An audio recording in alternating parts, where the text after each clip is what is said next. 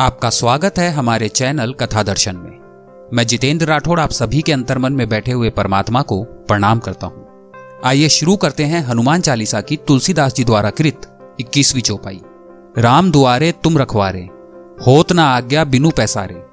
श्री रामचंद्र जी के द्वार के आप रखवाले हैं, जिसमें आपकी आज्ञा के बिना किसी को प्रवेश नहीं मिल सकता। श्री राम कृपा पाने के लिए आपको खुश करना आवश्यक है। तुलसीदास जी कहते हैं, यदि हमें भगवान तक पहुँचना है तो गुरु और संत की सेवा करनी चाहिए। पुराने जमाने में जब विवाह होते थे तो उसमें वधु को अपने पति का प्रेम पाना हो तो प्रथम सास ससुर की सेवा करनी पड़ती थी, तभी पति हाथ में आता था। सास ससुर की सेवा किए बिना, जिस प्रकार पति हाथ में नहीं आता था, उसी प्रकार गुरु और संत की सेवा किए बिना भगवान हाथ में नहीं आते।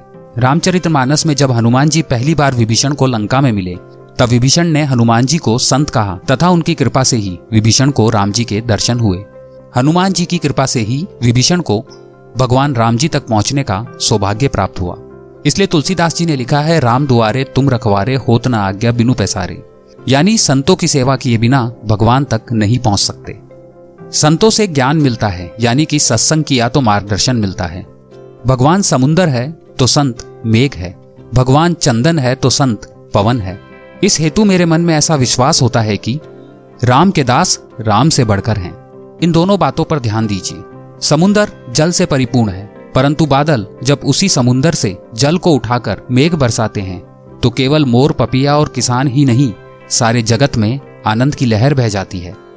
उसी प्रकार परमात्मा सब जगह विद्यमान है, परंतु जब तक परमात्मा के तत्वों को जानने वाले भक्तजन, संत, उनके प्रभाव का सब जगह विस्तार नहीं करते, तब तक जगत के लोग परमात्मा को नहीं जान सकते। जब महात्मा, संत पुरुष, परमात्मा से समता, शांति, प्रेम, ज्ञान और आनंद आदि गुण लेकर बादलों की भांति उन्हें संसार में बरसाते हैं, तब जिज्ञासु, साधक रूप, मोर, पपिया, किसान ही नहीं, किंतु सारे जगत के लोग उससे लाभ उठाते हैं। यहाँ भाव यह है कि संत न होते तो भगवान के गुण, गरिमा और महत्व प्रभु तत्व का विस्तार जगत में कौन करता?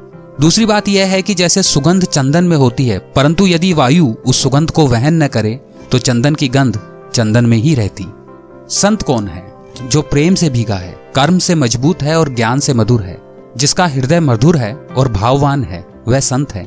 इस शरीर पर मेरी सत्ता नहीं, भगवान की सत्ता है, ऐसा समझने वालों को संत कहा जाता है। लंका युद्ध के अंत में, अयोध्या के राजा के रूप में श्री राम का राज्याभिषेक होने के बाद, पूरे राज्य में शांति प्रबल हो गई। हनुमान राम जी से प्रेम करते थे तथा उनकी पूर्ण सेवा करते थे।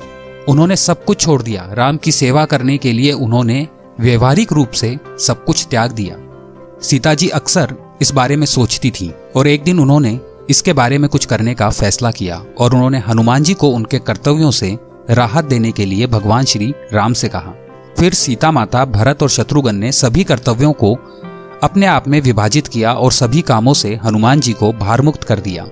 दुखी भावना से हनुमान जी ने तर्क दिया कि एक महत्वपूर्ण कार्य अभी भी बचा है।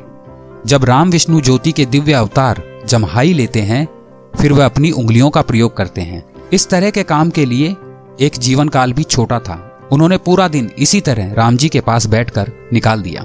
अपने प्रमुख भक्त का सम्मान करने के लिए भगवान श्री राम बार बार जमहाई लेते। सीता माता इस दुविधा में उलझी थी। उन्होंने गुरु वशिष्ठ की मदद मांगी। तब ऋषि वशिष्ठ सामने आए और हनुमान जी से आग्रह किया कि वह कभी ना खत्म होने वाले इस कार्य को समाप्त कर दें।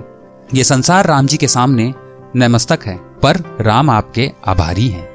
हनुमान चालीसा की बाईसवीं चौपाई में श्री तुलसीदास जी भगवान की शरण में जाने के लिए कह रहे हैं। आगे के क्रमांक में उसका वर्णन है।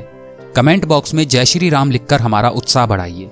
आपको हनुमान चालीसा का यह क्रमांक अच्छा लगा तो इसे लाइक करें। अपने दोस्तों और परिवार के साथ इसे शेयर करें। ऐसे रोचक क्रमांक आपको आगे भी सुनने को मिलते रहें। इसके लिए आप हमारे चैनल को अभी सब्सक्राइब करें।